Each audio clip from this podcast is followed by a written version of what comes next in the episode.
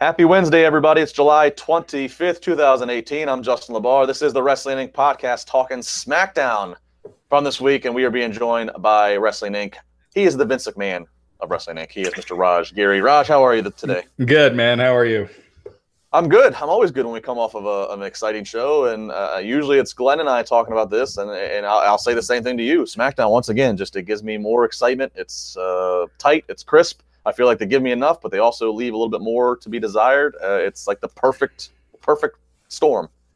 Yeah, man. It's not like um, you know Raw. All these segments feel like they're doing the same segment week after week after week, whereas SmackDown feels like it's different. The matches are different. Rusev and Andrade Cien Almas. We've never seen that.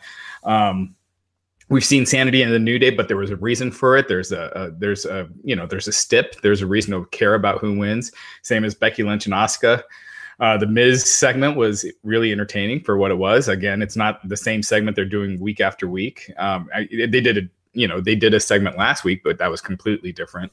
So um, I thought it was a strong show. Um, just weird how different it is from Raw because it's not just the same match over and over and over, and I, I like that. And I agree. I believe SmackDown has been a much stronger show than Raw uh, since the Superstar shakeup for sure.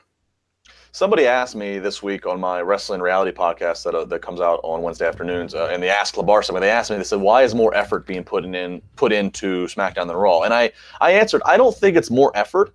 I actually think that, and I, I think I know this. There's more bodies and more man hours going into Monday Night Raw, For but sure. I think that can, that can sometimes be a detriment, and, and it's it's it's the too many cooks in a kitchen. I think that there's effort being put towards SmackDown, but it's a little more streamlined. I think Raw, it's I think there's just too many factors to, to, to play into, and I think it, it, it, oftentimes shoots itself in the foot. And having a third hour, and they're going to have to regurgitate, hey, this is the announcement from earlier, or hey, this is the matchup we've seen earlier. I don't think it's WWE's not trying. I just think they they can't get out of their own way when it comes to Monday Night Raw. Yeah, it feels like they just uh, they get overwhelmed with Raw each week, and so instead of mixing and matching and trying different things, they just do the same thing. I mean, you know, we're seeing the same segments over and over for three to four weeks, pretty much in a row. I mean, how how how many times have we seen the Hardys with the B team now? It's been five weeks in a row. They're involved in this, you know, same segment. No one cares who wins or loses. Um, I, I, you know, with Raw, it's like where to begin. It's, uh, I agree with you. I think it's just too many cooks in the kitchen to where it's just easier to kind of coast Whereas SmackDown, they're kind of mixing and matching and trying different things, and and there, there seems to be more of a focus, more of a uh, more of a goal, and more of a, a way to get there um, than for Raw for sure. Well, we started SmackDown last night, and we get the uh, what every wrestling fan loves to see when we see the limousine pulling up. Who doesn't get that giddy late '90s Absolutely. feeling? Who's in the limo? uh, but no real breaking surprise outcomes is uh, and Maryse, and they bring out uh, their daughter uh, Monroe Sky. Uh, that's obviously going to be a big theme of the night, and of course, the uh, Miz and Mrs. show will air after SmackDown. Maybe we'll touch on that a little bit later on. Uh, so we we tease that Miz and Maryse. we haven't seen Maryse for quite some time since having their daughter, so she's going to be part of the show tonight. Uh, and we get Randy Orton. Randy Orton in the ring. Uh, obviously, we, have we've, we've seen him attack uh, Jeff Hardy. It was you know, comical in some ways, him attacking Jeff Hardy as he's pulling the earring and yelling, you know, why did I do this? You'll have to wait and find out. And I was pretty kind of cynical myself, thinking, okay, this is going to be a ridiculous explanation of why he's attacking Jeff Hardy. But I got to say, whether it was the writers who wrote it or whether Randy Orton just took a general concept and put his own execution, his own spin on it, I thought in his very lengthy career, this is one of Randy Orton's best promos where he basically talks about, you know, he talks about the indie darling and that's why fans don't like him. And you know, he, he takes a little shot at uh, the Bullet Club and everybody that do that, that does the too sweet hand gesture. Uh, and he says, you know, 16 years ago, I was the legend killer, but no, it's you fans that are legend killer. Um, you know, just because I don't paint my face like Jeff Hardy and change my merch colors, you know, maybe a shot at John Cena. Yeah, he really just took to task everybody, and, and fans seem to react to those real type feel uh, promos, and I was one of them. I thought this was a, a great promo, and I'm looking forward to seeing if and how Jeff Hardy can counterpunch verbally. Yeah. Um, first off, when when the Miz and Maryse came out, uh, they got you know Maryse got a pretty big pop, and then the pop for the baby, was just, baby got probably one of the biggest pops of the night. Um, but yeah, so with the Orton thing, I agree with you. I think Orton looks refreshed. Uh, he, he's clearly uh, better situated as a heel. I mean, he's more comfortable. He's he seems awake, whereas before he seemed like he's going through the motions. And I thought, Wait, are you saying are you saying that Randy Orton's woken? right. Yeah. Uh, he seems like a main event guy now.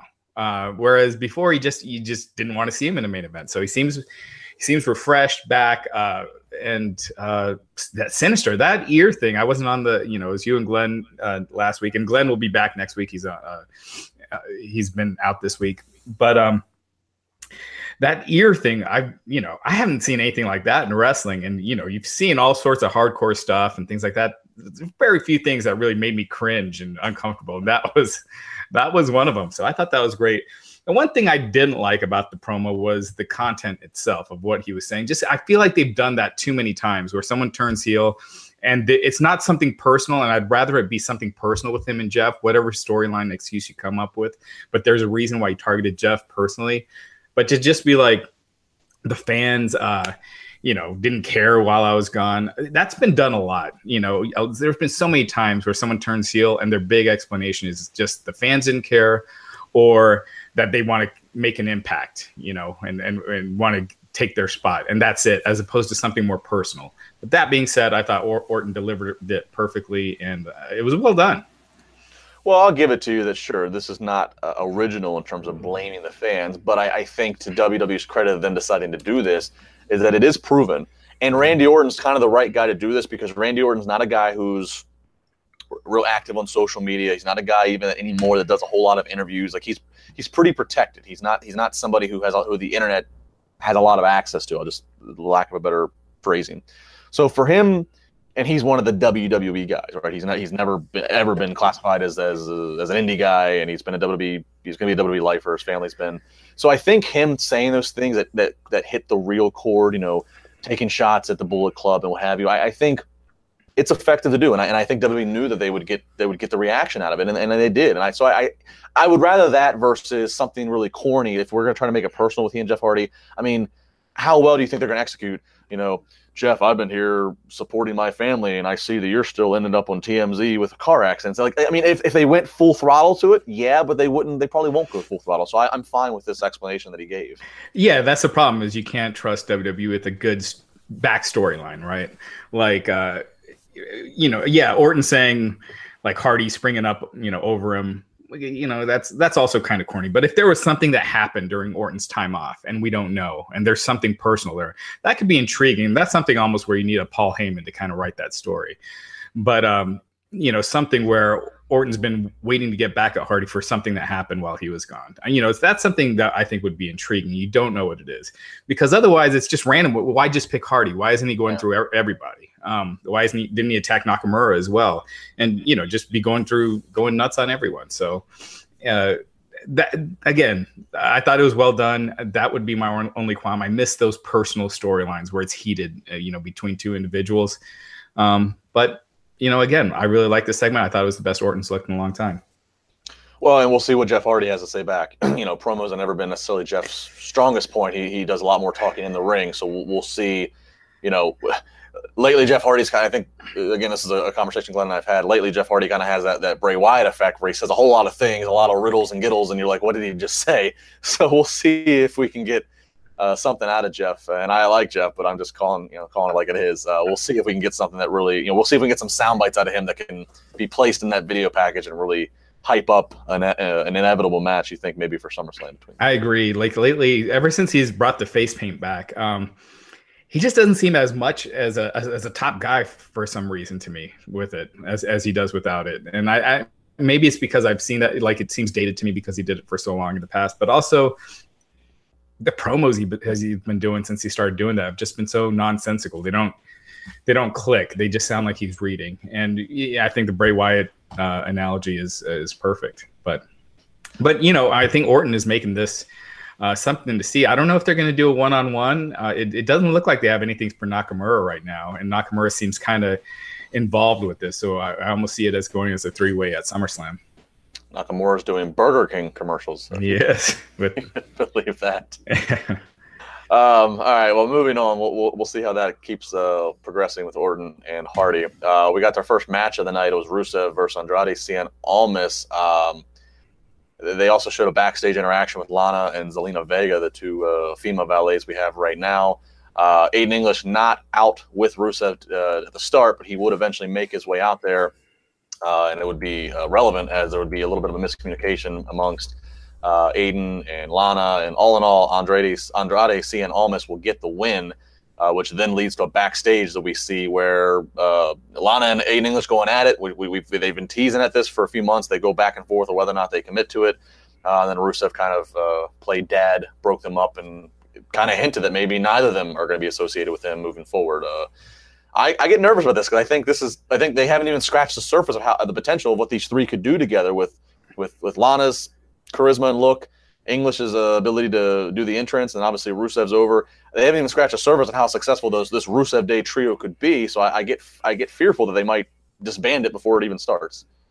Yeah, and I think that'd be a big mistake. I, am with you. I uh, first off, I think uh, I, I, like this match. You know, I when Andrade Cien Almas beat, I, I mean, lost to AJ Styles last week you know, I can see why they did it. I know a lot of times just being in the ring with the champion and being that competitive gets you over, especially when you're not really doing anything, and he wasn't. Uh, I, am never a fan of beating someone with a lot of potential right off the bat, you know, so soon. But in that case, I felt like that was something that because it was such a good match, it, it could help him as long as how they book him after. If he he's booked to lose right after that, then it does nothing. Uh, you just set them on a losing streak, and that rarely ever helps out anyone. Um, but you get them some wins after that, and then put them in a big program, uh, then you're on to something. So I, I, I, liked how they did this. I like that he beat Rusev, someone who was just in the world title match. Um, I like that there was a story with Rusev, but I agree with you. I think that they haven't really done the Rusev Day trio. They they teased it for a while, then it was back to Rusev and Aiden. Uh, then Lana just kind of got back in again. And I, would like to see them go with the trio, turn babyface, get Rusev some wins, and then down the road, if it's not working, have Aiden turn heel, and you could have an Aiden Rusev feud or something like that. But I, I, I agree with you. I think it's too soon to to split them when they've never they haven't even been a trio. Lana hasn't even really been with Rusev, um, so it, it's. I'd like to see a little more uh, cohesiveness in that story. Well, and there's a lot of factors at play here. There is, you know, we we, we saw Aiden English actually with uh, Lana for a week. You know, there was I think there was there was that. So yeah, they really haven't committed to it. And uh, again, to, you know, talking about a past conversation that's been on this podcast is, you know, if you have this trio and, and Lana, you know, they they every now and then they put Lana back in the ring, and I think every time they do, we see a little bit of improvement. Mm-hmm. Fans obviously get behind Lana; they want to see Lana. She's over, so you know it, it, that's enough reason to, to to to keep with this. Um, you know, you look for a situation of okay, where can Lana, where where can we do a mixed tag? You know, I mean, the, you know, the only other trio with a woman is you you have the Usos with Naomi, but the Usos are doing their own thing in the tag situation. Um, so this kind of presents a very great possibility to get Zelina Vega, who's also very good in ring, or at least has experience in ring. This gets a chance to get her involved, and to where we could have uh, Rusev Lana versus uh, Almas uh, Vega if they want to uh, pursue that. And I and I do like the fact, obviously, Almas is the heel, so I like the fact this kind of seems like WWE's finally at least made their mind up that they're going to let Rusev be on the babyface side of the fence. You know, it was back and forth. Some weeks they let him be heel, some weeks he's face. Obviously, he, you know, positioned as a heel against an AJ Styles, but still got cheers here in Pittsburgh in that match. So putting him up against an Almas seems like they're finally saying, okay, we're gonna we're gonna run with this. Yeah, as long as that's the long term feud, uh, you know, and and I hope that was, I hope that's what it was, was the start of a program between them. SummerSlam's already uh, looking pretty loaded, so I don't know if that makes it to the card. Um, you know, we're still a month away, or well, or hey, if, it, if, they if they put it on the pre-show, I'll be there in New York. It just gives me actually more encouragement to actually get in the building early. Absolutely. Uh, hey, I'd rather see that than Mojo and Bobby Roode. Um, yeah, right. but uh, uh, another thing, did you notice Lana basically didn't have the accent yeah. at all backstage? She, she I, she's been last, like kind of dropping it a little bit, but last night was the first time I noticed like it was almost completely not there. From what I've noticed in the, in the recent weeks when she is talking, she well, she tends to do the accent like when she wants to get really mad. But even last night, as she's arguing English, yeah, it was pretty. It was pretty much just her English accent. So I, yeah, I don't know. I, I, I don't mind it though. To me, it's just kind of fun. It's it's almost like it's a. It's almost like it's um it's almost like when you watch a certain show and it's like it's like a comedy joke that's just for the inside, just for like the really uh, keen fans that are that are paying attention. I think it's kind of funny that if she'll you know maybe just turn the accent on when she needs to, like you know does a promo in her normal voice, but then maybe when she needs to hit that hit that tagline, she breaks out the Russian. I think it's fun to me. I don't know, but then again, I she could then again, she could run over my dog, and she does no wrong to me. So. Right, like Booker T with the King Booker. I, I, don't know. I think to be taken more as a main event act, and I, I, I really do see Rusev and Lana as a main event act. I think she just needs to drop it completely. It looks silly when she's doing it, and then they show a Total Divas commercial where she doesn't have it at all. You know, within the show. It's one thing if it was even that is completely different. It's still a WWE thing. Just stick, just keep it those things a little consistent. But um, I got a question for you. If if Rusev had Almas's haircut, do you think they could pass as brothers? uh, I'm trying to Photoshop this in my head. Um, yeah. I, I, don't know about brothers, but Dude, they look a lot alike. Really? And yeah. Wait. Look at pictures of them side to side and picture that haircut. I'm telling you. All right, I'll, All I'm not gonna do it right now, but I will pull a pitch shot. That's that's but that that was not the question I was expecting to be asked. um, I know Glenn does a lot of sidebars with you, so I thought I'd throw one. All right. Um, R-Truth gets a match against Samoa Joe. Um, obviously, and as we find out a little bit later, it's going to make sense of seeing Samoa Joe uh, make pretty pretty quick work of, of truth. I want to give R-Truth a minute on this podcast. I don't know how often our truth gets talked about. I think it's pretty actually. First off, I don't know if anybody else noticed, or if I'm a loser. He actually had new lyrics to his "What's Up" song. He did. He yeah. did. Okay. I don't know if anybody else notices this. Um, it, it's pretty amazing if you actually stop and think because like R-Truth you know he hasn't been on tv a lot. I don't know if he's been hurt or what he's what yeah he he had shoulder surgery last okay. december and this so this was his first uh, singles match since he came. All right. So truth's been gone for a while but obviously he's been he's been steadily employed by WWE for many years now and of course even prior to that he was with TNA and then prior to that he was K-Kwik in WWE I just think it's pretty amazing. I don't think enough people talk about him. Granted that he hasn't had like a consistent time at the top like a Randy Orton has. You know, Randy's never dropped so far in the card. But I think it's just pretty amazing to think that in this day and age, with the amount of, you know, revolving door we see of guys going in and guys going out and the indies and whatever, R-Truth has stayed readily employed with the two major companies, more so majority of it being with the major company in WWE. I just don't I just had a moment thinking about that last night. I was like, I don't know if enough people talk about how well or how Truth does something right, not just in the ring, but obviously the way he handles himself business wise and backstage that he's been kept with the company for this many years. Yeah, I mean him and Goldust as well. I mean Goldust does have the lineage, but uh, R-Truth is 46. Um, he's had he, but it's crazy thing. he has actually had two. Uh, he's had headline two WWE pay per views. One in a singles match with John Cena, and then uh, the other one he teamed with the Miz against The Rock and, and John Cena. And obviously the the, the draw there was The Rock's uh, comeback match and him teaming with Cena. But regardless, yeah, absolutely. I think uh, him, Goldust, to be able to not be a headliner for you know most of their careers. Uh, I don't know if Goldust ever main evented a pay per view. I don't think he did. Uh, well, in the I think the, I think in the, the '90s, I think some stuff with the Undertaker, maybe he might have, but was it did it was it the main event or was it? uh I don't think I don't think it was ever the the. You mean like last match? Yeah, yeah, yeah. I mean, he, he, was a big character in the '90s for sure, but yeah. He, he, I don't think he ever got a world title match on pay per view. Probably not for pay per view. I, I, know. I know he had. I know he had a main event match probably on a Raw with a Shawn Michaels when Shawn sure, was sure, sure. on top, and I and I know he did stuff with Taker. But yeah, pay per view. You're probably right. Probably never last. Yeah, yeah. So, uh, you know, to to never be at that level and then have this kind of longevity and and and stick around and uh, it's amazing. Um, so you know, probably you know, kudos to them, and you know, R-Truth especially. He was cut pretty early from WWE when he was K-Kwik, and you know, went to TNA and came back, and you know, he's he's stuck around. So props to him. And let's not let, let, let's Samoa not. Joe did give him quite a bit in this match. It was short, but uh, it wasn't a total squash like with Tye Dillinger. Yeah, no, Joe or yeah, Truth did come out hit like his hit some of his signature stuff uh, before Joe cut him off, and uh, and they went to the the submission finish. But uh, and let's not forget, well, we're doing our tribute to R-Truth here. Uh, not only not only did he have not only did he have his K-Kwik days, and then he had his you know you know Ron the Truth days in TNA, and he's had his R-Truth days.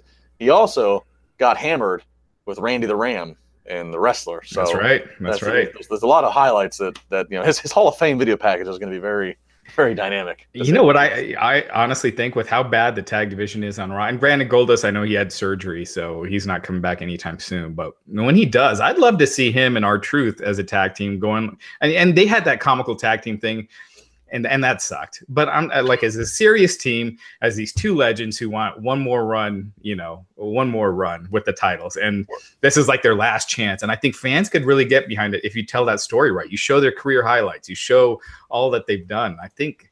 I think that's a story that people could really get behind. Well, it's a big IF there. I mean, you know, they did they they, they teased it with Goldust somewhere in the last 12 months. I don't remember when, but they, you know, Goldust got. You know, they, they he started doing the the Hollywood promos again, quoting movies, and and and, and they start like it looked like he was going to have like that one more run, and like it was like two or three weeks, and then yeah, you know, I don't know. I think that just it just wasn't clicking with that again. Um, the fans weren't responding, and Grant, I think they gave up on it too quick. And I think they should have put him in with someone else as well. I think once he beat R-Truth and it just keeps sticking with it, I thought fans just didn't care. But I, I would have liked to see them try more with that, but they didn't. And but I think that uh, that storyline could work because I think fans, you know, you get nostalgic with certain things. I think uh, really pushing the the storied careers I mean, not storied. Story, the Goldust has definitely had a storied career, but um, just the longevity and, and how long they've been around could you know get fans behind them. So moving into some women's action, uh, we have a backstage interview uh, briefly with Asuka, and they're teasing Asuka versus Billie Kay coming up next. So we get um, uh, we get this match, Asuka and Billie Kay. Uh, Asuka gets the win here. Uh, definitely, I think a, a, win needed for Asuka. Um, I'm not ruling it out, which we'll get to in a second. I'm not ruling out that she might, that Asuka might, this, that the women's match at SummerSlam might uh, have, uh, you know, might be a, you know, fatal four way or something. Uh, but Asuka certainly needing to get some some more wins under her belt, and she beats Billie Kay. And Billie Kay, you know, the Iconics certainly have some momentum as well. They've been uh, heavily featured, uh, so a win against Billie Kay, you know, does matter, I think, in, in, in some small regard. I mean, it's good she didn't lose. They've taken so much steam off of Asuka that it's unbelievable. Like, uh, she does not seem forget hot. She doesn't even seem lukewarm now. You know, she just seems like a, they, they made her another person on the roster in the four months since uh, since WrestleMania. I mean, it's been a you know just a rapid decline. Uh, three months since WrestleMania, but yeah. um, I, I, just think you had Asuka who was hot. Uh, you had Charlotte who was you know on a roll. Uh, you you had Sasha Banks. You know, you have all these talented women, and I, I just hate that they they're focusing on Carmella and Alexa Bliss, uh, and I think Alexa has a tremendous uh, character, but she's not there in the ring that people see her at that level. Uh, same as Carmella, and so it, it, it takes the women's division down uh, several notches. And I think if you put the focus on your Becky Lynch's and Asukas and Charlotte's and you know, and obviously I think Rousey because of her star power, and on Ron, Sasha, Bayley, Um, I think it'll help the division a lot because right now I think on both on both sides it just feels like such an afterthought because of because of who's on top. And and Carmella just has that you know Jim Ross said it on his podcast. She doesn't have that heat where you want to see people uh, get their revenge against her she has that go away heat where you just find it obnoxious and corny and you just want to change the channel for a bit. Well, I think you know Alexa Bliss is super talented and she's a pro wrestling wise she's a great heel. I, I do think you know the visuals a little bit you know her versus Ronda. You know the fact that Ronda could just you know look like she could just throw over her knee and snap her in half. You know, Carmella, I don't mind, especially I don't mind Carmella being the the the, the chicken shit heel and having you know this line of of of legitimate, incredible people chasing after. I mean, I, I will say with Carmella, the James Ellsworth effect can maybe sometimes be a backfire. That maybe James Ellsworth, people are more excited to, to, to see James Ellsworth get beat up uh, than they are Carmella. Um, so you know, eh, but but but it also goes back to what we just said. You know, we said SmackDown's in the sweet spot of two hours. We could make a case that there's these other women that are being left off, but then all of a sudden we're talking about okay, now we need a third hour to accomplish that. So I mean, I think you know the only thing left now that we have Evolution coming, the only thing left to do is have an all women's weekly show. That's the only thing that's left, and that then the revolution of women will be complete. Uh, and that will then allow more characters and stories to be developed. And, and, and Justin, to your point, uh, you know, I think, like I said, I think Alexa Bliss has a has a you know is really good with her character, and Carmella uh, I think she's very confident in the ring and has a lot of positive things, but that shouldn't be enough to be the top person. Like Aiden English is very entertaining, but he should not be world champion. Yeah. You know, you need to have that credibility as well, where fans see you as a champion, like you're the top person in that division. And if you're a heel, that you're really good and they really want to see you get beat, and you need a really strong challenger. Carmella just isn't that, and I think, you know, and I think Asuka they they wasted something there because her and Rousey could have been such a big money match. And I think I, I don't think you can get back there. Like now, Asuka's been damaged so much, you can get her back on a you know winning streak and hot again, but it's just not going to be the same as if they kept her hot. Yeah, looking back in hindsight, it's almost um, you almost wonder if Asuka would have been better off just letting her. You know, she her first match was last October. I was there for that uh, TLC. I almost wonder if they would have been better off just waiting until after Mania to let her come to the main roster to to so that way they had less less time to damage her. I guess is, is what I'm trying to say. right when they have her competitive with Emma in her very first match, and Emma takes like seventy percent of the match, and they build building her as a killer leading up to it. You know, they they kind of taken some of the shine right off the bat. And then Emma's gone a week later. So right, yeah. Um, all right. Well, it, you know, whatever. We, we, Again, we, can, we can all book hindsight 2020. Oh, Asuka should have came in, beat the hell out of Emma, and then and then Emma gets Emma. They fire Emma, but Emma leaves because she got so injured by Asuka. I don't know, but but it's not it's not even hindsight 2020 because everyone was saying that then. yeah, well, she, yeah, she, so she, everyone was right then, and you know. I, who knows? I, I still don't know the story. Maybe, maybe they gave Emma as much as they did because it was maybe they were trying to keep her. Maybe they knew that she was she was that unhappy. I don't know. Uh, then Booker, if I, I, regardless I, who you're doing, Asuka should be killing in her first match. I, leave it to you to interview Emma one day and get the answers to this. Well, it's not. It's not an Emma thing. It's about whoever Asuka's first. I'm making it an Emma thing. I'm making it an Emma thing. All right. Uh, so we do get some more, um, uh, some more in, uh, progression maybe with the Randy Orton Jeff Hardy thing as we see Shinsuke Nakamura backstage. Uh, he has some uh, words for Hardy and Orton. He taunts uh, about them coming close to, to winning, um, and he warns Orton to be careful because he bites back. Obviously, playing off the whole Viper thing. So, uh, you know, potentially a triple threat, as you said earlier. You know, Nakamura, you know, kind of floating here. He doesn't have anything to do besides Burger King commercials. So, um, you know, we'll, we'll, see. Again, now now we've heard from Nakamura, so we still need to hear from Jeff Hardy and see what this is exactly is building to. But um, yeah, I mean, who else do they got? I mean, I guess you could do Rusev if they're not doing Rusev and Almas. I guess you could do Rusev, but other than that, there's not really any other baby faces that that don't have anything. And, and I'm a Rusev fan, but I'd actually rather see the I'd rather see the mixed tag we talked about earlier of Rusev and, and Lana and Alma, Almas and uh, Vega because I think that at least that would be interesting. Like people would be like, okay, we get to see Lana in a ring, we get to see Vega in a ring, which we don't we haven't seen yet. So I think that would be more interesting than Rusev being put in another mixed or another multi-man match for a mid-card title. I feel like we've seen that a lot. So. Well, I, I, I agree with that, but I, I almost want to see Orton and Hardy in a one-on-one. Sure. You know, instead of a three-way, because I, I feel like already the angles have been so great that putting it in a three-way kind of waters that down when it should be between Orton and Hardy. And for that reason alone, I'd almost like to see Nakamura in a one-on-one feud with someone else. And the only one I could think of is Rusev, even though he just lost. So I'd rather see him, you know, uh, with someone come, uh, on a bit of a win streak. We get the reminder that uh, Miz and Maryse and their daughter are in the house. We see the paparazzi doing the photos and such. So uh, just again, uh, stringing us along, letting us know that there's more to come for that. Of course, again, the uh, big big countdown to the premiere of the reality show later in the evening.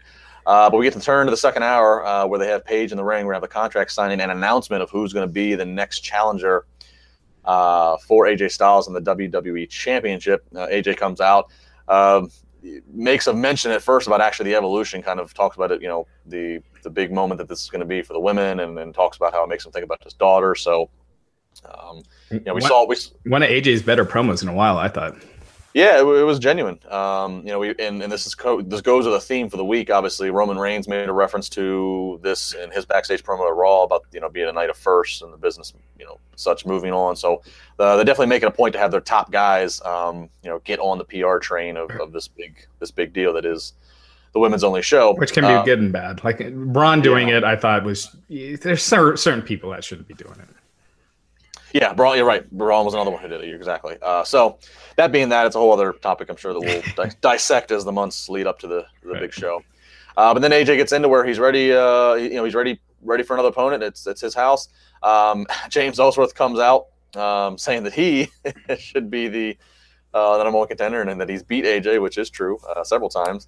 Um, I feel like that, for some reason, I just feel like they shouldn't be bringing that up at this point. You know, just let people forget about it because as soon as you, it's, it's oh, this wasn't like, as, this wasn't as bad as Asuka Emma. This was at least done with some comedic uh, right. formula to it. It was funny, but uh, you know, AJ he's not being booked the strongest right now. Even though he's WWE champion, his match can't even go on last at at the last pay per view. They throw the Intercontinental title match on. Well, um, it, the thing with AJ though is. It, it's almost like it, this is almost a little bit like the CM Punk um, situation yes. they had. Yep. AJ, AJ, every match, you know, AJ's reliable. Every match he has, you know, I mean, every match, I, I, could get in the ring with him. We'd have a good match.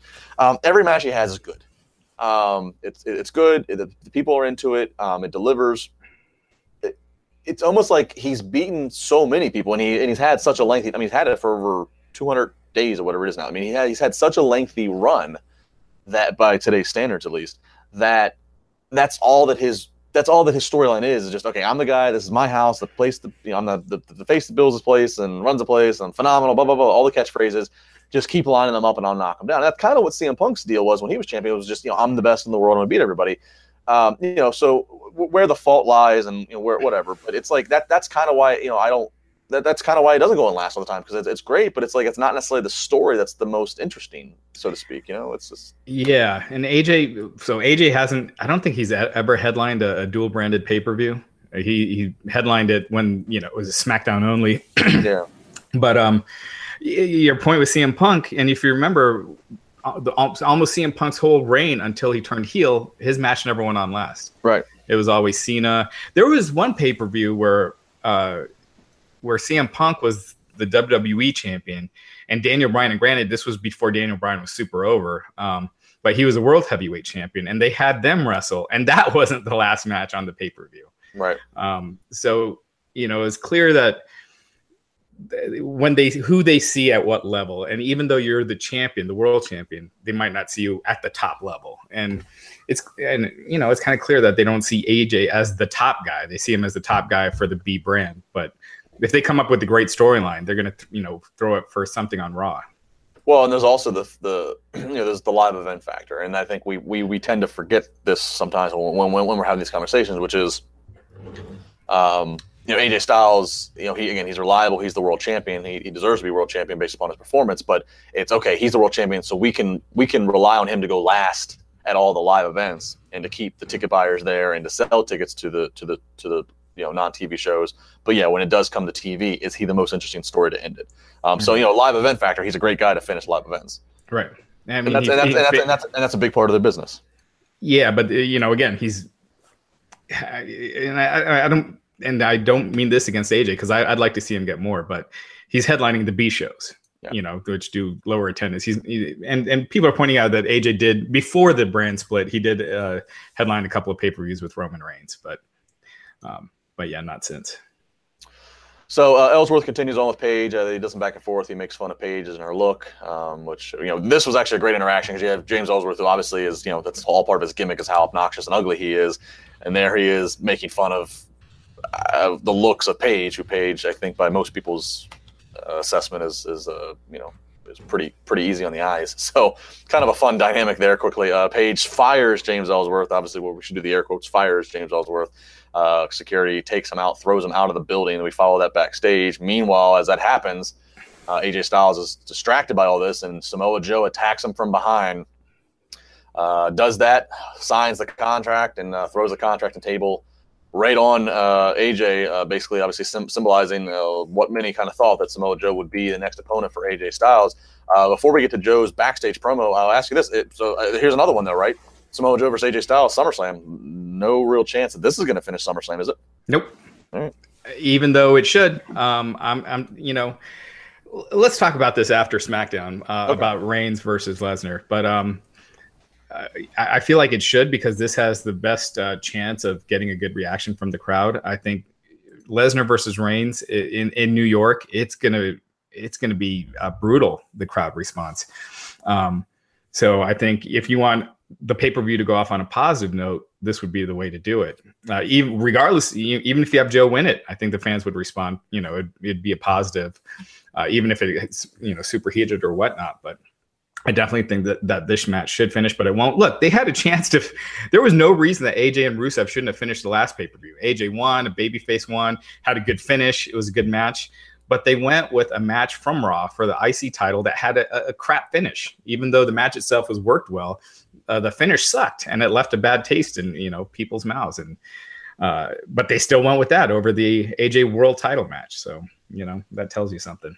Yeah. Well, and I, I mean yeah, it's not going to be last. We'll, we can, you know, we can definitely talk about the rain stuff in a little bit. Uh, you know, but I think it's also a matter too. Uh, this this is us getting really smart. This is not, you know, what the average fan necessarily is going to be looking at. But obviously, AJ, you know, the you know cover for the video game, you know, don't know, you know, which would me to lead me to believe he's not going to be dropping the title anytime prior to that. So he's going to carry it at least through the fall.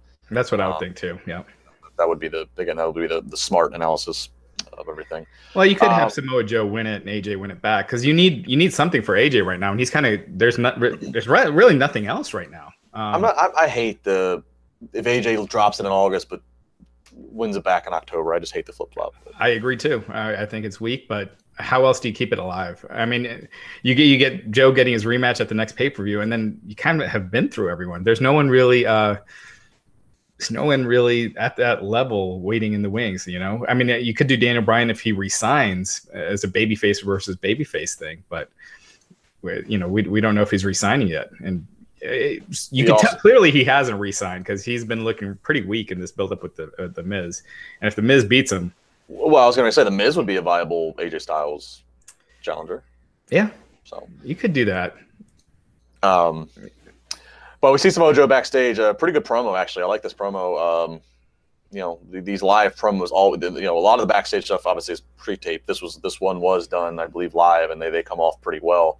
Uh, where you know Carmella says, you know, Joe, I, I wanted you because you you're predictable and you have you're unpredictable and you have killer instincts. But what was that? That wasn't what I wanted. And, and Joe says, you know, that's know that that's what you need right there. It was a really well done promo. Um, certainly one of the you know little highlights I, I take from the show uh, in Samoa Joe there. So Samoa Joe versus AJ Styles. Uh, that's going to be what we're going to have for you know, but it's a straight up one on one match. You know, again, we, we got they got they got a, a, lot of mileage out of a Nakamura and AJ Styles. So this could be you know Joe and Styles maybe you know especially if they start again doing the same formula of adding different stipulations and stuff. They they could occupy much of the fall if they feel like that they are short on uh, running through challengers for AJ. For sure, and I think uh, I think that's what they should do. Joe is great. He's great on the mic. He's one of the best promo guys in the company, in my opinion. Probably the best heel promo. Um, so uh, you know, I props to him. I hope they I hope they let him loose on the mic and and and really give it because I feel like Joe since he's been on SmackDown. Uh, it seems like they hadn't known what to do with him at this point, and maybe that's that was the idea, and just kind of keep him off of TV and not doing much until SummerSlam time. Um, but uh, I, I would have liked to see him with a little more steam up until now, but I guess it, ultimately it doesn't matter. But. Well, and Joe, I mean, you know, Joe's gotten injured, so that's you know he you know he had a, he had the he had the brief build to him the match with he and Lesnar last summer. Um, and then he's been injured. So I mean, it, it it's they, they, they if he stays healthy, I, this this should be the start of what should be the run that everybody's been waiting for. Even if he doesn't win the title out of this, this this should be the you know him in the title picture. Yeah, but he had the you know the feud with Reigns and you know which he lost, and I and then he he was drafted to SmackDown. I felt like after that loss, it, it would have been good to see him in, involved in a program to kind of get some of his heat back. Mm. Uh, just you know just to kind of rebuild him up on SmackDown. And, and and they didn't really do that, but still, people see Joe at that level, so it's not like he really had to. Yeah. Uh, we get Becky Lynch versus Carmella. Uh, uh, real quick about Ellsworth. Obviously, that's clearly you know pr- pretty much his swan song. He never really signed a contract, and it was just kind of a per appearance deal. So he he signed up for some indie stuff coming up. So yeah, he's kind of done with the company. It was kind of it was kind of funny. Paige first calling him a loser or something like that, right? And then later saying we don't poke fun at each other on this show or something like that. I'm just waiting for James Ellsworth to resurface at Evolution. there you go. um, so we back to the women. We get Becky Lynch versus Carmella. Uh, this being if, if Becky Lynch um, beats Carmella, then it's going to make Becky Lynch the number one contender. Interesting was the promo with Carmella and Paige right before this match, which Carmella talked about how you know she's beat Asuka several times, she's beat Charlotte several times, uh, I took note of this because I, uh, we've talked about this uh, at length, Glenn and I. You know, where you know again I could see a fatal four way for the SmackDown Women's title because you're going to have such a one on one focus with Ronda on Raw, and I thought Asuka, Charlotte, Becky, Carmella made the most sense. Uh, so interesting they mentioned that uh, all those ladies in this promo. Uh, as of now, it's Becky Lynch versus Carmella, but obviously still plenty of weeks to um, to add in more people here. I'm a huge fan of Becky Lynch. Raj, that's that's that's a running theme of this show. I just I think I think not only in the ring, but I think she has a certain connection. I feel like the, I feel like the crowd does react a little more to her. I love the look she has. Um, I, I think what she you know she cut a promo I think it was last week and just the the, the, the lock into the camera she had and the facial expression she made. I don't know. I'm I'm uh, I'm I'm all in. Uh, no September first pun intended. I'm all in with Becky Lynch. I don't know about you. Yeah, I'm I'm I'm a big Becky Lynch fan. You know, that's the one thing with like Becky and Sasha and and Bayley is they're so good and that you can kind of put them in the back burner for a while and easily bring them back. And uh, and so but that's what they're doing with Becky. I really do hope that Becky wins the title because I just feel like uh, the, the SmackDown Women's title scene needs a jolt on top. Mm-hmm. Moving over to the tag team tournament uh, that Paige had announced, tag team tournament. Uh, this this one being uh, the New Day versus Sanity. We've seen these guys go around and around the last couple of weeks. Um, I think right now Sanity might be at 500 in terms of the winning percentage uh, since coming on, uh, and they get a loss here to New Day. Um, so New Day advances uh, in this in this deal. They they will face the winners of the Bar versus the Usos in the finals. Usos were also on commentary. It, you know, this I, I, gotta wonder is this is this the last is this the last hurrah for New Day in this? T- I mean, I, you know, they've been around for so long. I mean, I, it's got to be time, right? You don't have to break them up. They can still say under the New Day flag, they can still have the same music, still dress the way they do, still do media together. But it's got to be time, right? You know, in, in, in the talk of okay, who who's next for AJ Styles and who's next here? I mean, is it time now for whether it's Big E or any of the three of them make a case? It's time to start pushing some of them as singles. I think I think a Big E for uh, you know, move them up the card and let them have a singles title. I think it, it's got to be that time. These guys have been around so long; they've done everything there is to do with the tag division. I feel like it's been that time for a year. Yeah. Um, I mean, the thing is, they're still super over as a, as a unit. They always get big reactions. They yeah. still sell a ton of merch. So, well, don't break again. I, I, I yeah, I agree. Don't break them up. They they're still uh, aligned, and they're still friends, and they can you know still you know uh, do tags on TV on occasion, but kind of break out more into like kind of like how DX did uh, for a while. Exactly. I, I, hate how WWE they move with the trios of whether it's the Wyatts or the Shield or the or the New Day or, or the Riot Squad. I hate the fact they all have to travel as one with one feud, one storyline. Why can't you do what DX did? Do what some of the ones of the past did, where they can split up to tags and singles and and yeah, like the Hart Foundation. You know, yeah. Bret Hart and Jim Neidhart never they never had a violent split up or anything. They just uh, and and the Hart Foundation later, the more successful reincarnation, they were all singles that were still, you know, they're still buddies, they're still a unit. I agree, man. I think, I think the New Day, uh, they they're so talented that I, would like to see them, uh, you know, do stuff on their own, and particularly Big I think I, you know, Kofi's been around forever. Uh, the one I think that could get lost in the mix is Xavier. Um, just because of his size, I, I know that that just hurts people, but um, but you know, at at, a te- at the same time, if you got a possible main event guy in Big E, uh, why not do it? And you know, Kofi has been kind of talking about it in recent interviews. Um, yeah, I mean, uh, Big E's, you know, he's obviously got the look, he's got the size, he has great charisma. Uh, I mean, the people are behind him. So this, you know, I, I, I don't know. I, I, just, I feel like you're right. It's long overdue. You know, I don't know. I don't have Biggie's E's age in front of me, but he's still got, you know, he's still got miles ahead of him. So um, let's do this. You know, yeah, um, absolutely. But they beat Sanity, so that tells you kind of. I think that kind of tells you where Sanity is. Yeah, uh, and I and I just I'll go back and say this. You know, I know a lot of people were kind of disappointed. Um, at least people that I read on social and stuff like that that were disappointed that Nikki Cross didn't come up with them. And I said, similar to the Carmella uh, Big Cass Enzo situation, it's best for in the same thing, best for Cross to stay down um, you know, best to, best to, best to get some more reps, get some more time as a single star, and do some stuff in NXT than being just an accessory with the group on the main roster just because it worked in, in NXT. And the same thing with Carmella. Carmella didn't go with Enzo and Cass. She got more reps. She got to progress more. It obviously worked out for her. And then, you know, we, as we see Cass and Enzo gone, it's, it's worked out really well for Carmella. So, yeah. And you know what? It, it, it might have hurt her overall. I, I think Sanity is kind of DOA. I feel like they're kind of dead on arrival. They're not they're not really over with the crowd. I know the NXT fans really want to see them do more, but the reaction's not there. Even when I'm watching them, I'm just thinking, eh. And I like them in NXT, but it, it, it's just you could you could tell they're not. You know, the management's not high on them. Uh, clearly not on Alexander Wolfe. He's the one you almost always taking the the pins. Um, I could see them doing something with Killian Dain, but I, I just don't see much for Sanity. Yeah, I mean the most effort being put into Sanity really is uh, the entrance. They uh, they do a lot of TV things that are weird. They, the, from the cameras constantly moving to the quick switching between the cameras to um, even having them walk to the opposite side of the ring, opposite of the hard camera, and they have a, a cameraman go through the crowd and kind of get us. You know, a lot a lot of things WWE production doesn't normally do that they're doing to kind of sell the identity of this this uh, in this you know dark group. But then once the bell rings, it seems like it's um, as you said, a little bit of DOA. So uh, Sanity eliminated so far in this uh, tag uh, tournament. People pointing out that Biggie is 32, by the way, in the yeah. Chat. So, super. Yeah. So, Yeah, so he's, he's right there. He's right about where your prime age is to, um, you know, to, to knock the door down. So yeah, so I, I you know, Killian Dain, I think you, you can tell he's kind of protected a little bit. So I can I can see them doing something with him, but as a group, I'm not seeing them go far. So we get the lead up now to the main event segment. Uh, we see Paige backstage first with Miz, Maryse and uh, their daughter, and uh, Miz makes a joke talking about how you know there's supposed to be a babysitter. We see Sin Cara, ha ha ha ha. Um, come back it from the break. It was so clear that that baby was a doll. well, Miz comes out uh, with the the baby in the carrier. Um, uh, cuts a promo. They they're going to throw to the video package. A video package full of um, uh, full of, of the, the lesser moments in, in the Miz's career, I guess is the way to say it. Uh, then we see Daniel Bryan backstage, uh, you know, basically talking about, oh, you know, some some some mistake happened. I, I guess I need to say sorry. Comes out to the ring, um, stare down, and then the moment of truth, uh, Miz tosses the baby, only to find that it's a baby doll, of course. Uh, at at Daniel Bryan uh, attacks Bryan, hits a skull crushing crushing finale, cuts a promo as only the Miz can do.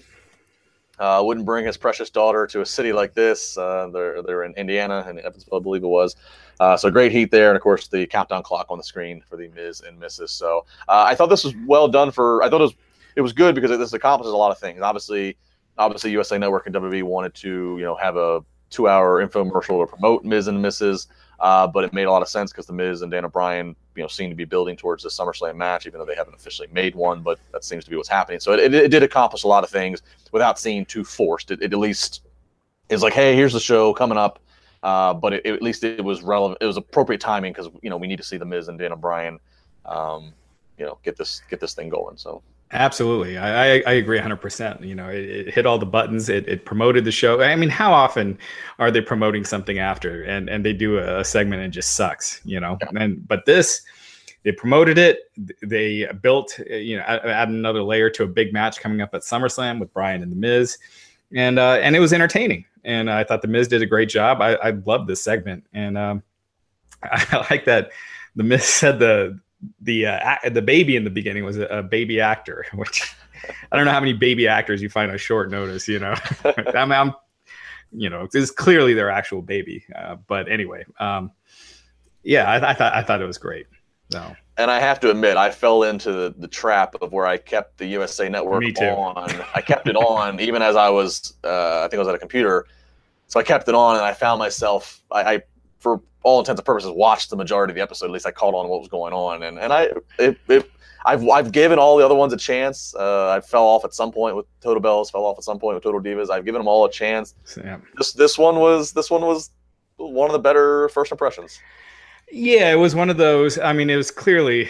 Um, it was clearly scripted. You know, it was kind of going from gag to gag to gag in a lot oh, of ways. Yeah. With Miz, you know, going to a photo shoot and thinking it's a nude photo shoot, not bothering to when the phone cut cut off to text to double check, you know. Um, because when because when you find out you're going to a nude photo shoot, you just let it be and just get there, right?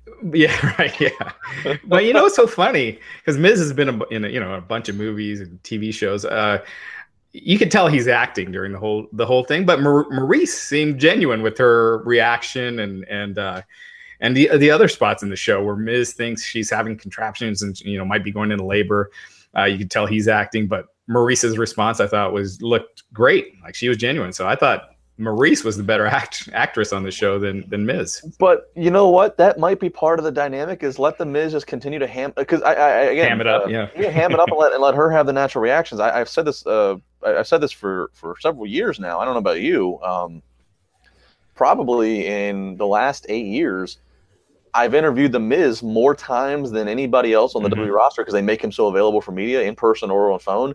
And you know, he just he does he does a really good job. He's always on. He's always he's always the Miz. He's he, he rarely drops into Mike Mizanin mode.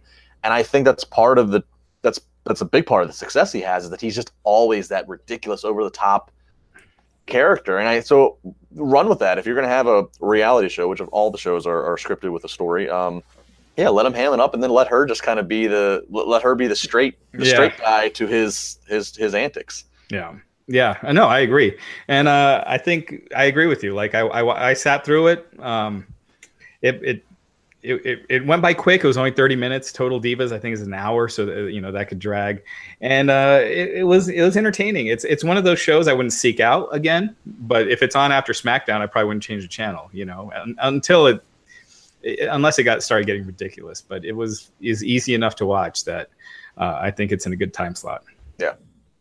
Um, so we're obviously looking like we're going to build to Daniel Bryan versus The Miz at SummerSlam. Uh, before we move off that, I guess I'll ask you right now. You, you know, you said earlier you don't think he's re-signed yet because he's not getting a great build, um, which I could see. I mean, I, obviously, a, a, true sign will be what's the ending of the match. You know, if if Bryan has not re-signed and it looks like he's not going to re-sign, you'd think you're going to get a Miz victory, right? Um, since the Miz is going to be the guy sticking around. But if Bryan does get a big win and is and either it gets a big win or it looks like okay, this feud's going to continue on, then that would be the okay, he has resigned. So, uh, you know, what do you, you know, what, what do you, if I had to, if I had to put you on the spot, if I had asked you to be Nostradamus, is Bryan is Bryan still with WWE, uh, you know, after September 1st? I, I think so. And he's kind of indicated that he would want to resign. I think, um, yeah, I think it was Meltzer that reported last week that he hasn't signed anything as of yet, but, um, yeah, I think, I think it makes a lot of sense. You know, he clearly doesn't like being on the road as much as he is. You know, he said when he came back, uh, he talked with Vince about when he came back about working a limited schedule, and then boom, he's working every event. So I think if they can get the dates worked out, because I'm guessing it's more of a dates thing than a money thing, because Bryan has said in the past that it's not really about the money. So if they can give him that schedule, which I, am guessing would be more like a Randy Orton schedule, I, I would say that he he signs for sure. So I, you know, so I, I see him staying. Yeah, I forgot who's simple living. I think he's probably made more money off of wrestling than he ever thought he would in the first place. And uh, so yeah, it probably is about being around the family and, and his home. I, I I think that I think that he already knows he's whether it's been in a short term extension just to get through the calendar year or what have you. I I I don't think that they I don't think that they're going to go into SummerSlam not knowing if he's going to be around ten days later or whatever the, the exact dates are. Um, but yeah, I, I kind of agree with you. I, I, think when it all gets said and done, I mean, I, I'm sure ROH and any other place would love to have him, and they would all they would you know they would back a truckload of money up for him. But like you said, it's not so much that you know if he can, you know, get the schedule he wants, still work in America, not having to go work in Japan. If you know, and again, uh, you know, he's he's part of you know, I mean, he you know, look at look at look at the family dynamics. I mean, his his his sister in law is on again, off again with John Cena, whatever that situation is. His his stepfather-in-law who's married to you know is, is John Laurinaitis. Yeah. I mean, it's like it's like he's so tied into the WWE family. I just don't think that they want to shake that tree. Right. It complicates a lot of things like Total Bellas and Total Divas and yeah. and uh, you know the the Bellas are the star and he's married to him and he's you know a, a, a significant part of those shows. So, um, but you know you know Daniel Bryan he's always talked about like these dream things that he could do on the Indies and being able to headline the first ROH New Japan show at Madison Square Garden. You know, the first non WWE show at Madison Square Garden since WWE went national, uh, since 1960 actually. Um, maybe that's you know if he if he doesn't see the WWE offer as something uh, that appealing, you know, I could see that something like that being a motivation, but. Yeah, but um, there's, there's, still, there's still so many there's still so many things in WWE. I mean, you know, he's still never I don't know. I, I, still think there's so many things in WWE that can still satisfy him. Granted, he's main evented at WrestleMania already, but I mean, I don't know. I just well, to, I mean, to, to leave would be. I don't know. I mean, we really haven't seen those dream feuds yet for him uh, on SmackDown. There's a, a ton. You got uh, AJ Styles, uh, Samoa Joe, Nakamura. They could do a lot there. So there's there's a lot that he could do creatively, um, and a lot of you know really good matches if that's what he's looking for um, that are waiting there for him. I mean, he's wrestled them all in like tag matches and things like that, but uh, a real uh, or you know short singles matches on TV, but you know a real a real feud. I think you know creatively, I think that's something that would satisfy him. So this um, would never see. This would never happen, but it's it's funny to think about. Quite honestly, Bryan, because of because he loves the pure wrestling feel and you know and, the intimacy, and he loves um, you know he loves obviously a, a lighter schedule at this point you can make Daniel Bryan the the the main attraction of NXT for the next couple years, and he'd be more than thrilled to work with up and coming talent, to work in that intimate environment, to be part of the cool underground thing that WWE has, and to not have to be at a TV every single week. He'd be thrilled, as, as would Triple H, I'm sure. Yeah, um, yeah, put him in NXT. Um, so that's that's one SummerSlam uh, match. Uh, another one that uh, we talked uh, we mentioned we talked about Monday and we mentioned earlier. We'll, we'll dive back into is um, you know right now it's Brock Lesnar's going to be at Raw this week in Miami. He's going to be there, uh, assuming obviously with Paul Heyman. Roman Reigns is going to be there. The promotional material has it as Roman Reigns versus Brock Lesnar. Now that doesn't mean that things couldn't change. We've seen that stuff happen before, where the advertisements and promotional material changes. But as of now, that's the match, and probably, I, and I, I do think John Cena and The Undertaker are going to be at SummerSlam. But even with that, and even with Ronda Rousey, and even with AJ Styles and Samoa Joe, Brock versus Roman, you figure is going to be what's going to end SummerSlam, right? We're what uh, three weeks away from SummerSlam? August nineteenth to twentieth, yeah, three and a half. So, yeah.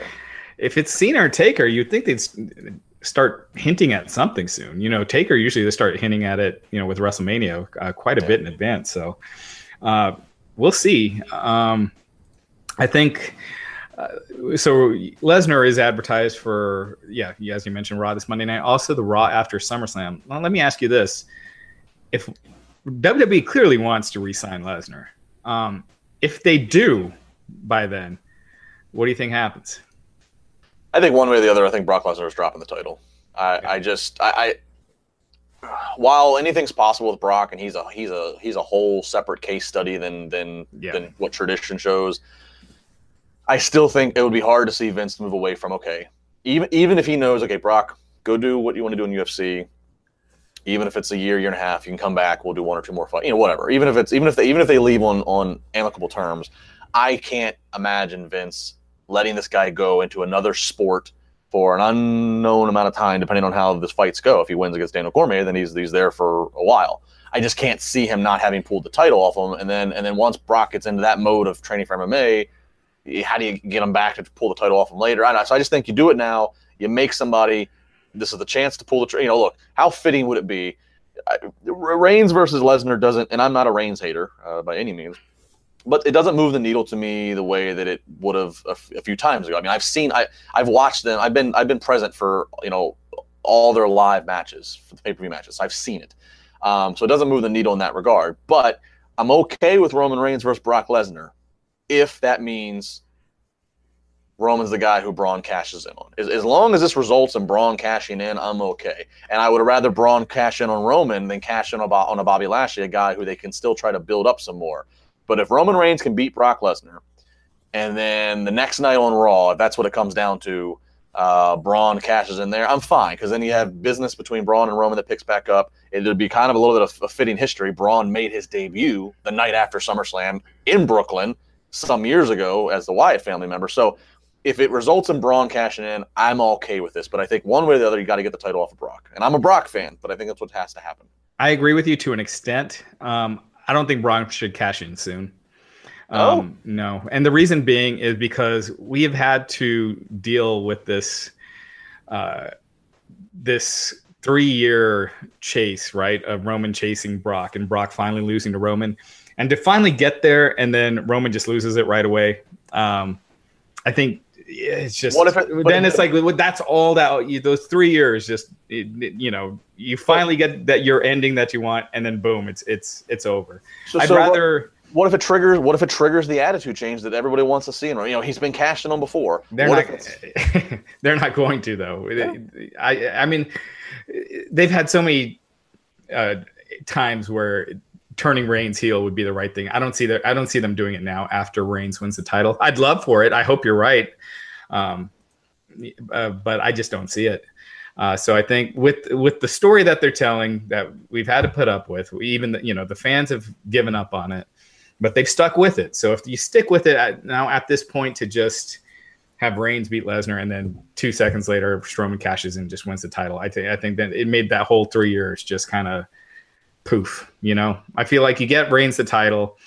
Um, you have he'll be getting his mixed you know reaction still or mostly booze and defend it for a while then eventually Brand, braun uh, you know after he cashes in and instead of just doing it after a match cashes in saying i want to face you at you know whatever the year end pay-per-view is called it's tlc now right whatever it is and um, I, I, think you do it just, that way just because of how much time they put into the story now fans are going to crap on that match it's it's in new york Uh, they've turned the fans against Lesnar hard. Um, I think they should have done this title change at WrestleMania. There's no reason why they shouldn't have. I mean, if it was that the fans are going to boo Reigns winning, well, they're going to boo him harder here because it's a much smaller arena, more enclosed space.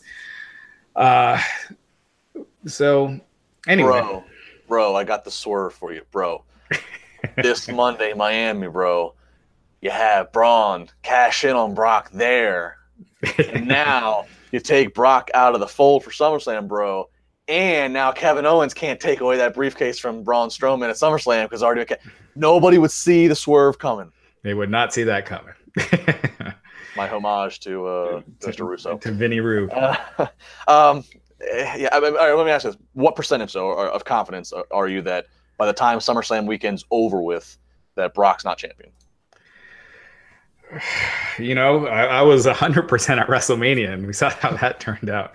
So I'm going to go 70%. I'm pretty sure Reigns is going to win, but you know, you know, them announcing Brock for Raw the next night does kind of throw a, a little wrench in it. it. Makes it a little interesting. So well, you um, could you could have Brock win at SummerSlam, and then again he gets cashed in on the night after. Then you know what? They shouldn't have him beating Reigns because they position Reigns as you know they they put so much stock in Reigns and uh, as and being, being pushing him as their top guy. To have him lose again to Brock, especially if Brock is is leaving, uh, it it does him no favors. You know what I mean? It, it makes him real look really weak at this point. Bro, Daniel Cormier jumps the barricade at SummerSlam, comes in knocks out Brock Lesnar. Referee doesn't know what to do, calls it a no finish. We have to have the match next the next night on Raw all over again. Brock doesn't wrestle on Raw, you know that. he hasn't wrestled. He hasn't wrestled on Raw since he came back. Uh, so so, right. So what a historic moment it would be if that's where he's going to lose the title. Yeah. uh, all right. You got anything else? Uh, did we have anything else on here? Let me double check. Uh, oh, the Raw viewership. Raw viewership is down a little bit. Um, but it was decent. Uh, it wasn't near the the record lows that they've been doing. The at the third hour actually did decent. Hold on, let me let me wrap that up. Well, it's um, also weird. This is a weird time. Summer. I mean, this is always a weird time of year. You know what I mean? It's like there's yeah. the least least amount of sports on. People are on vacations. People are out of school, so they're doing. I mean, it, it, I, I hate to play that calendar defense, but I think there's some relevance to it. Plus, there's uh, and uh, WWE also puts in minimum minimum minimal effort at this time of year, right? They're not throwing their big angles until until now. Now, now, now it starts building up. Yeah, once all uh, starts, it should be. Yeah, exactly. So it's 2.8 million viewers. It's one of the better numbers they've had, you know, since uh, since May. Uh, the, the, third hour really held on. Uh, it, it, only dropped four percent. Usually, we've been seeing last week it dropped 16 percent from hour one to hour three. So there was some interest in that Lashley uh, Reigns main event. So, uh, yeah, there it is. There it is. Yeah, well, um, we shall see as we are approaching. We've got three more weeks of uh, podcast to analyze what's going on in Raw or SmackDown as we build a SummerSlam, and of course, uh, the Evolution show uh, still several months away. Over fifty women will be right. seen, seen. I don't think over fifty women are actually lace up boots, but maybe backstage cameos. Yeah, and I'm sure I'm sure there'll be a battle royal or something on there. And and speaking of this Monday, you know Brock's there. Ronda Rousey, she's back uh, from her suspension uh, this Monday in Miami. So Miami Miami, uh, gearing up to be a big show. Yep. So, yeah. all right, uh, Raj, any final plugs? Uh, no, I think that's about it. Very good. You can follow me on uh, Twitter at Justin LaBar. Uh, Chair Shot Reality video clips on Wrestling Inc. Got my uh, Wrestling Reality podcast, which you can subscribe to all across all platforms, just as you can subscribe to this podcast. It's been fun. Uh, Glenn will be back next week. For anybody who's missing out on Glenn, you'll get your Rubenstein fix again next Monday. Uh, and I will be back next Wednesday with you guys all for your post SmackDown talk. For Raj, I'm Justin. Have a good week.